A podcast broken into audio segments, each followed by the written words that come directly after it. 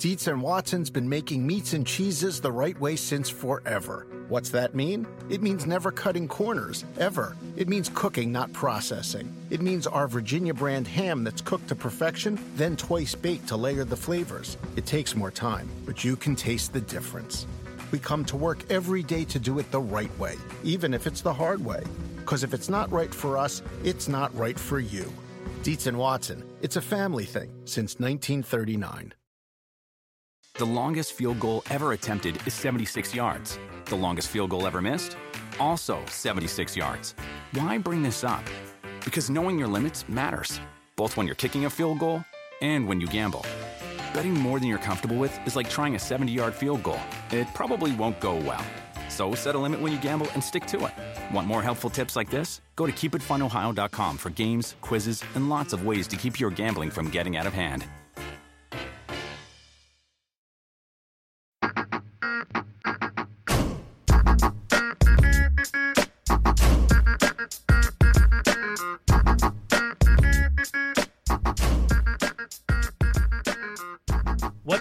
Everybody? Welcome to the Roto World Football Podcast. I'm your host, Raymond Summerlin, and I am joined right now, as I am every Thursday, by Nick Mensio to talk about the best starts and most notable sits for week four of the fantasy football season. Rich Hribar will also be jumping on later to discuss some of the most interesting data points from his weekly worksheet column, so make sure to stay tuned for that as well. Before we get to them, however, I would like to mention the best way you can help the podcast, whether you find the show on iTunes or Stitcher or wherever you find it, whatever service you use to listen to your podcast, rating and reviewing the show helps us in the rankings and helps other people find the podcast. So please, we appreciate when you rate and review, review early and review often, and uh, we definitely appreciate it. All right, with that out of the way, let's get to the action. What's up, Nick?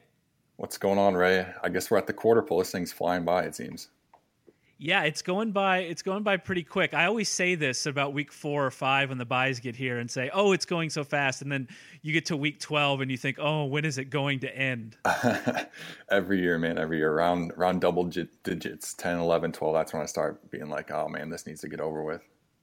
and it's sad because then by March we're all wishing for football. I feel like I feel like football should happen once every two weeks. Like it would it would elongate the season. It would make everybody who covers football would be better. It'd be give the players more time to recover after injuries. I think this is a winning idea. Football's every our teams just play every two weeks. This is a this is a winning idea. I think. Then that takes away from our NBA DFS love. I, that's my second favorite. So I, I love NBA DFS once NFL season ends. It's my favorite. But you'd have all that time. You'd be able to do both. That's true. That's true. I guess I could. I'm gonna try and do both during the season, but I'm just I don't know if it's gonna happen this year. I'm going to write a letter to Goodell. I'm going to get on that. so, as always, we're going to talk about starts and sits. But before we get to that, we're going to hit on a bit of news. It's actually been a pretty big news day while we record these on Wednesday afternoon. And I guess the biggest news of the day was the announcement of a hairline fracture in Dez Bryant's knee. He did not practice Wednesday, and Coach Jason Garrett called it, quote, a day by day or week by week thing, which who knows what that means. Uh, so I guess the first things first with Dez, do you think he's going to play this week against the 49ers? And if not, what are we doing with this offense?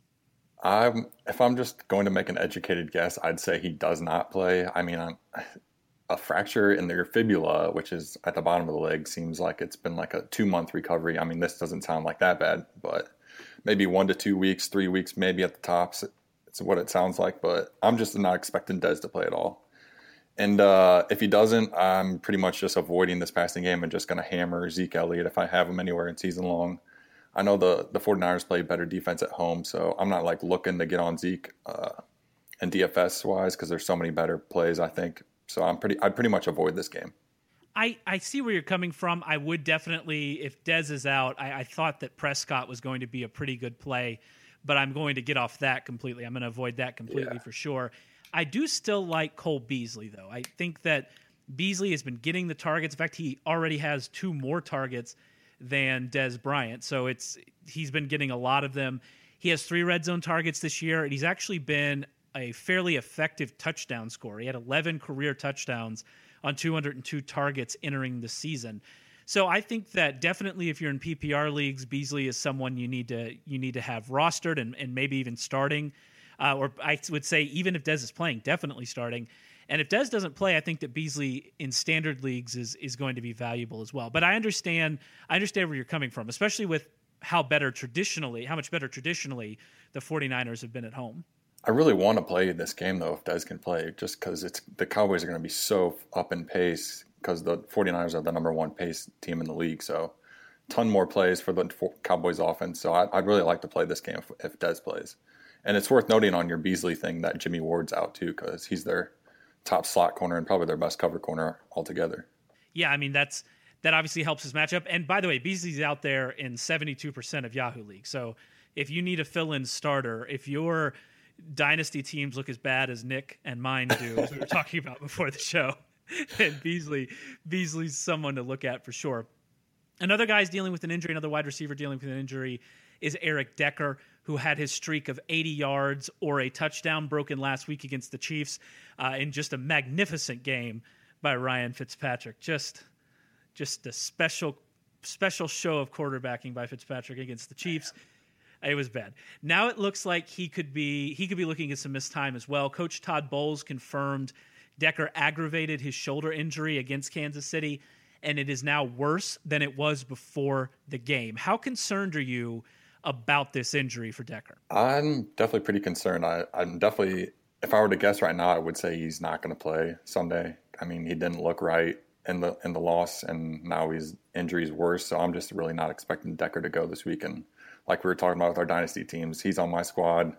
Squad's fully tanking right now, so I just I'm just not expecting to get any good luck with him at all this week. And if he doesn't play, I guess Quincy Enunwa was definitely going to see double digit targets. Uh, the Chiefs are wait, who are they playing this week? Who are the Jets They're even playing? playing? Seahawks. Oh, the so Seahawks. that's the Seahawks. tough. That's tough. Yeah. Yeah, really tough matchup, slow paced game. I'm, I mean, Anun was super cheap on in DFS, and he's probably not owned in very many uh, redraft leagues. So you definitely need to pick him up. I think he'll see ten targets at least. Don't you? Don't you think? Yeah, he's out there in 70% of Yahoo League, so almost as many as Beasley. He was a pickup before this news. I mean, he already has I, more targets, I think, than Decker. I think he has like a 22% target share. So he's already been used. So it's not like it's not like even if Decker plays that he's that he's not going to see the targets, but the matchup is tough. But if Decker doesn't play, I mean, he's what going to get 25% of the targets, more red zone looks. Even in Yeah. a tough matchup in a deeper league, that or someone who's struggling with you know injury, struggling with buy, that's worth something. So I definitely think he needs to be owned. And depending on the situation, I imagine he'll be in the ranks somewhere in the 40s if Decker doesn't play, and that's that's starting on some fantasy teams in deeper leagues. Yeah, I, I like Enunwa for sure, just for sheer volume. And then finally, following a disappointing start to the season for the running game, Ravens coach John Harbaugh said he would consider changes to the backfield. Trying to decode this a little bit, what do you think those changes will be? Probably more Terrance West, less Justin Forsett. Forsett just isn't getting it done right now. He's over 30. West has their longest run of the season, a 15 yarder to open the second half last week, which is nothing to get excited about. but- Yeah, I mean, neither neither of these guys is anything to go on waiver wires and be like, oh, I need to start this guy and pick him up. So, I mean, I'm just not expecting them to run the ball very much at all until Kenneth Dixon maybe returns, and then uh, I- don't even think he's going to be the savior like Twitter is uh, expecting him to be. No, Kenneth Dixon, if you listen to Twitter, is the second coming of Walter Payton. Kenneth Dixon is going to set the world on fire and earn his Hall of Fame jacket in week seven. So that's that's what's going to happen in the Twitter world. I am taking a more cautious approach with Kenneth Dixon. I do think what you said about Terrance West. West has played a lot fewer snaps than Forsett, but he has actually seen two more carries, been much more effective on the ground and his number he's looked better than the numbers. I mean, the Ravens are struggling with um, struggling with injuries on the offensive line, and by the way, an offensive line that wasn't that good to begin with. So I don't think that this is a situation where West is going to disappear once Dixon shows up. The good news is that Dixon is the passing game threat on a team that's going to throw 630 times this year. So if he can take most of that work from Forsett, he'll obviously be valuable.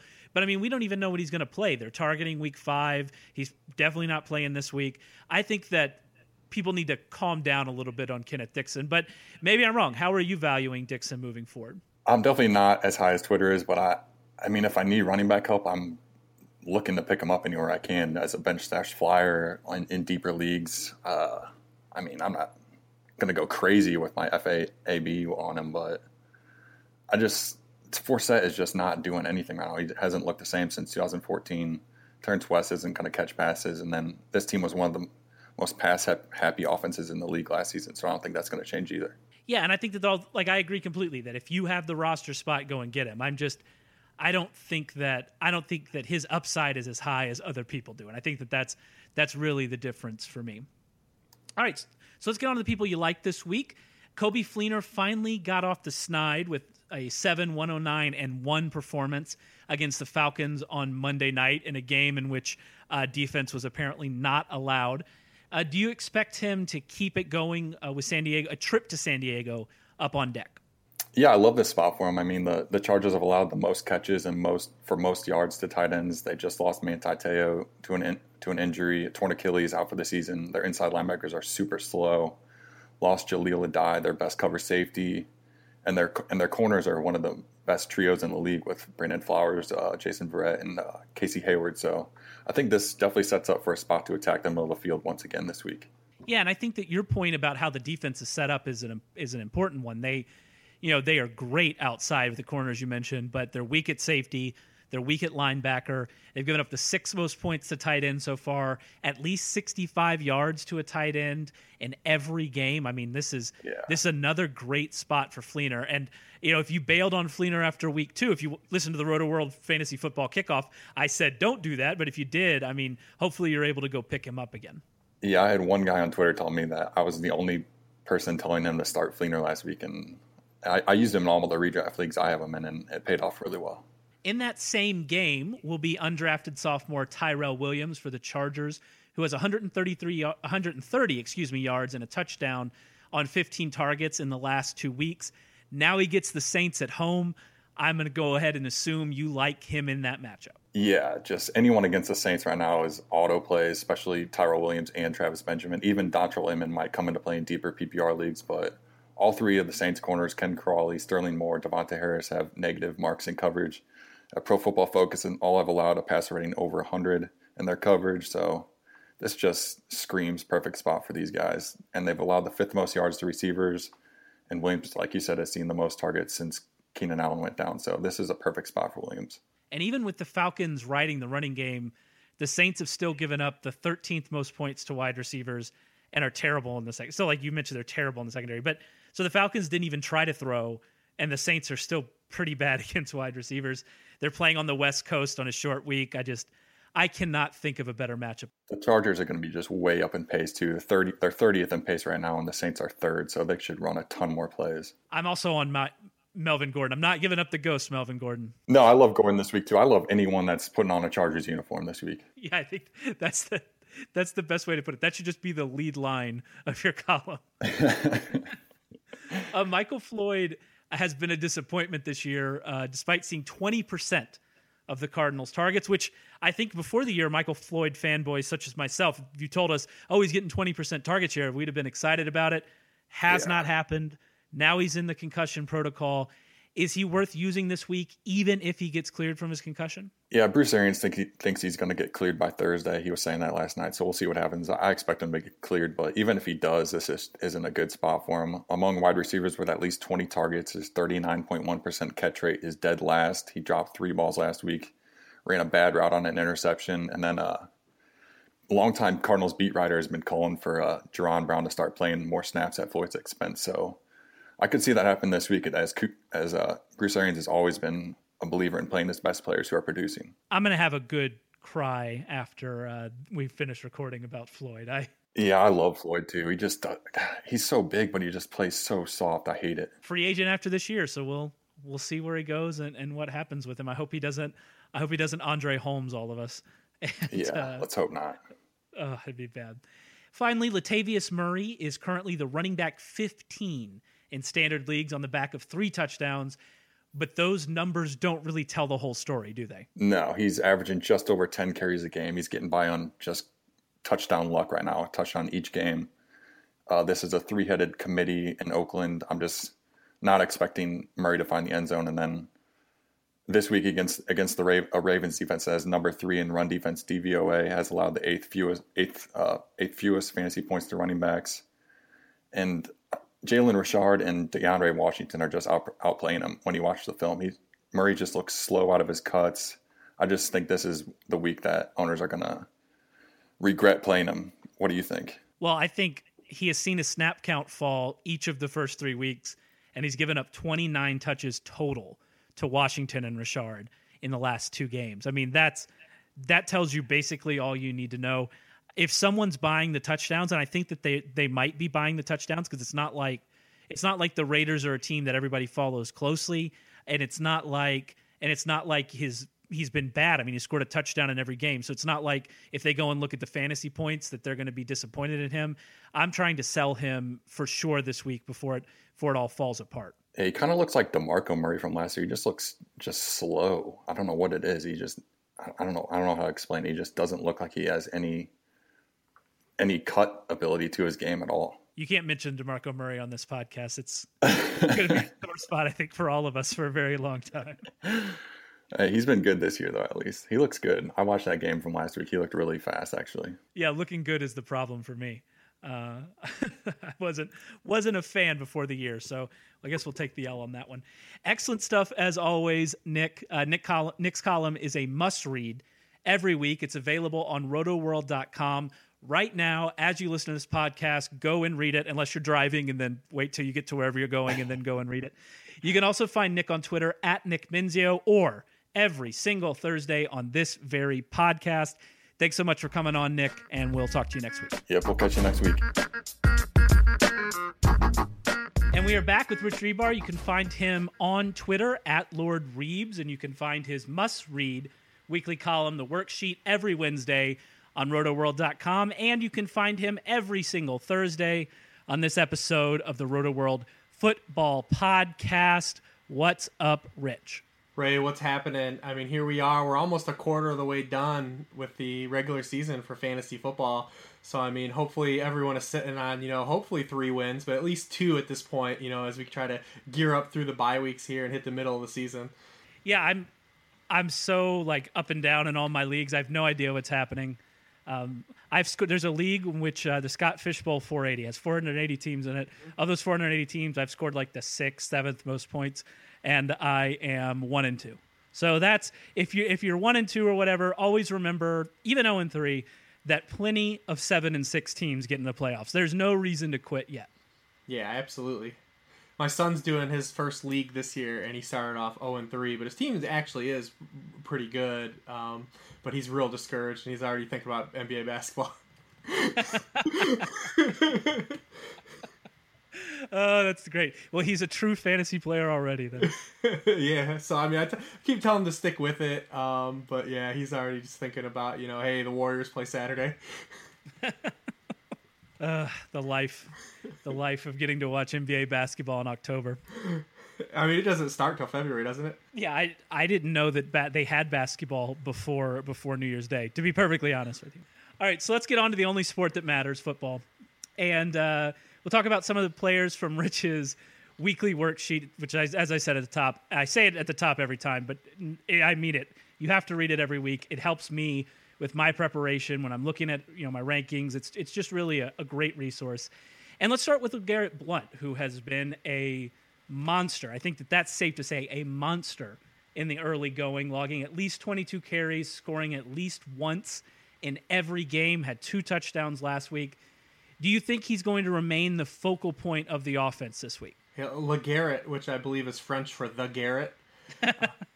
he leads the league in rushing attempts, and uh, of those 75 rushing attempts through three weeks, they're the most by Patriots running back since Curtis Martin in 1997. We've seen this Belichick. I mean, this, they they coach to what the strengths of their team are, and for this period of time, they've needed to lean on the running game through all the injuries they've had.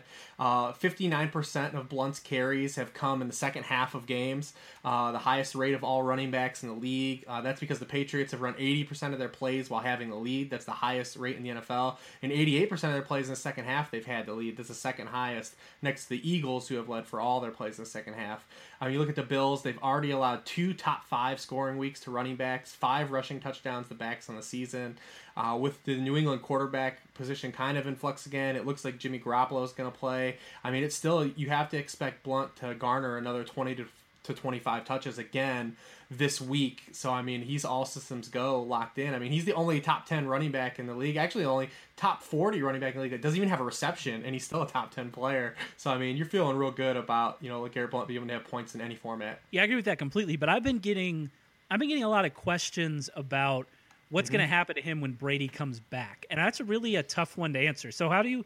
What do you think about that? How do you see that situation playing out? Yeah, I think there's a couple of things in play. One, you have to account for well, Garrett Blount is house money, where you got him at.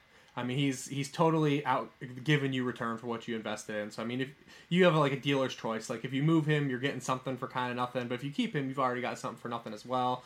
I think that we're definitely to see the volume drop. We know that they're to throw more. We know they're to get a receiving back involved in the game plan more. Dion Lewis may be back sometime around midseason, and we could probably expect Gronk to get going here uh, once Brady comes back as well. And now that he's healthy and Edelman, um, but I think that the other thing that it plays into is you're also gonna have more scoring opportunities when Tom Brady comes back, and LeGarrette Blount's gonna still be that guy that gets those carries inside the five, and he's been.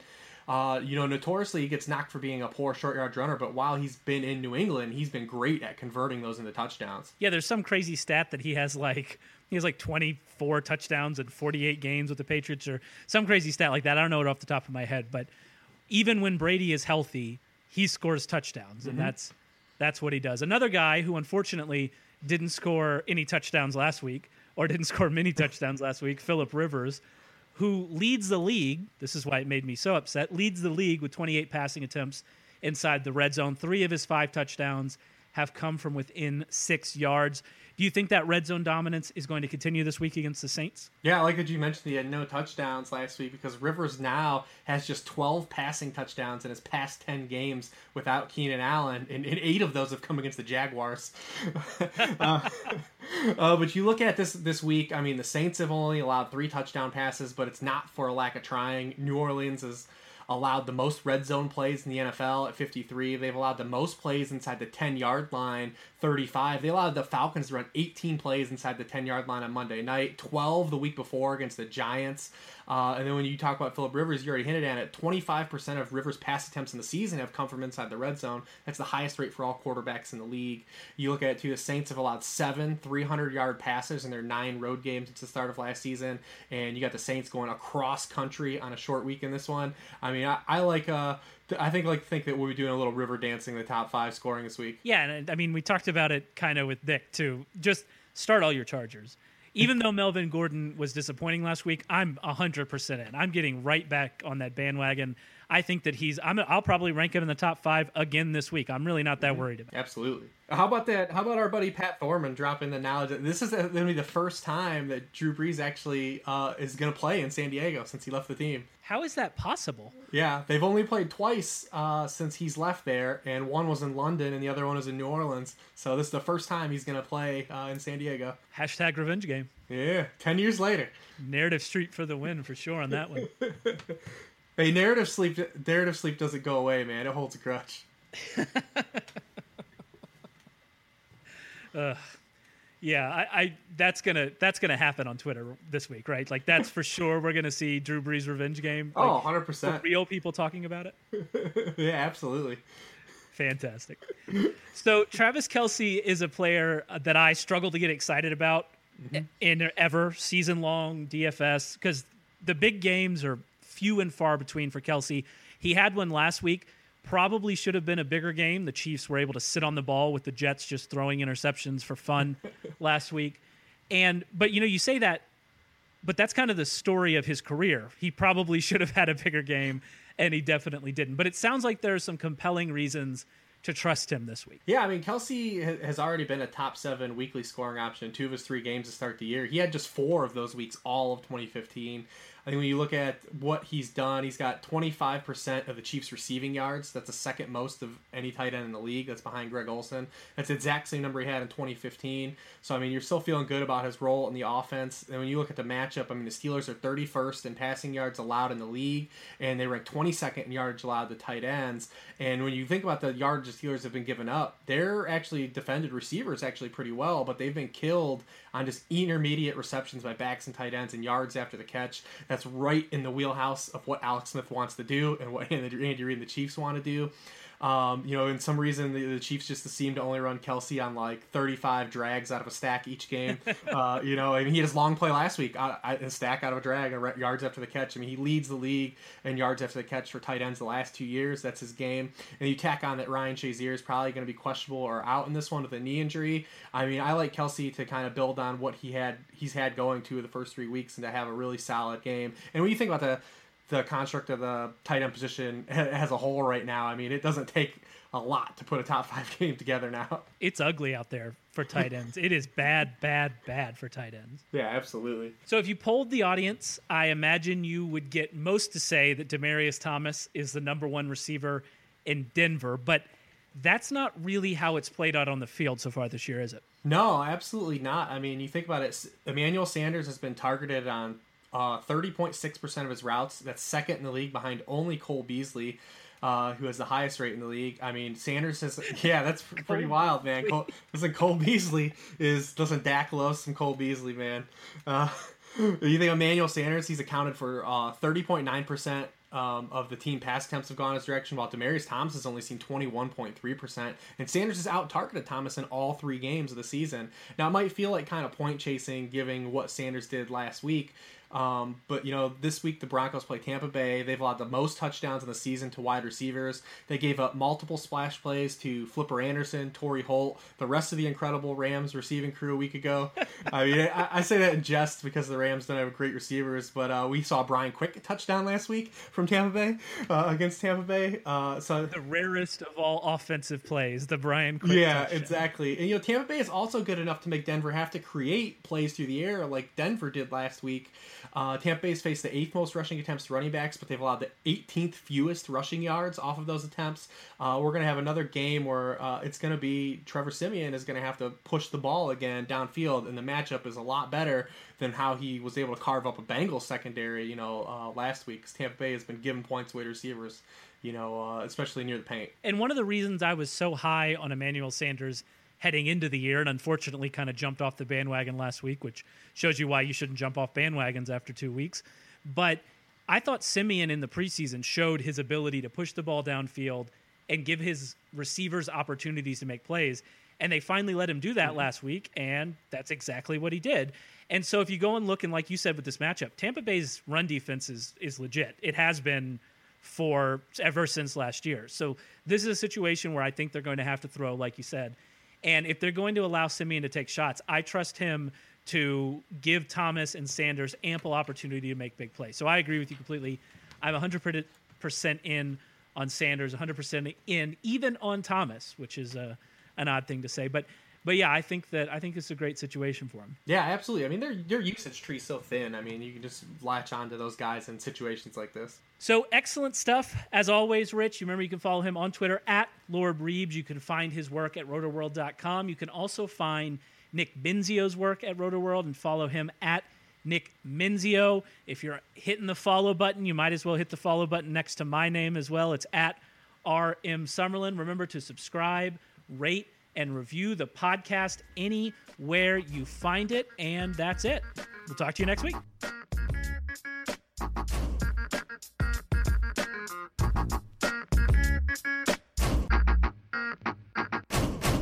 The longest field goal ever attempted is 76 yards. The longest field goal ever missed? Also 76 yards. Why bring this up? Because knowing your limits matters, both when you're kicking a field goal and when you gamble. Betting more than you're comfortable with is like trying a 70 yard field goal. It probably won't go well. So set a limit when you gamble and stick to it. Want more helpful tips like this? Go to keepitfunohio.com for games, quizzes, and lots of ways to keep your gambling from getting out of hand.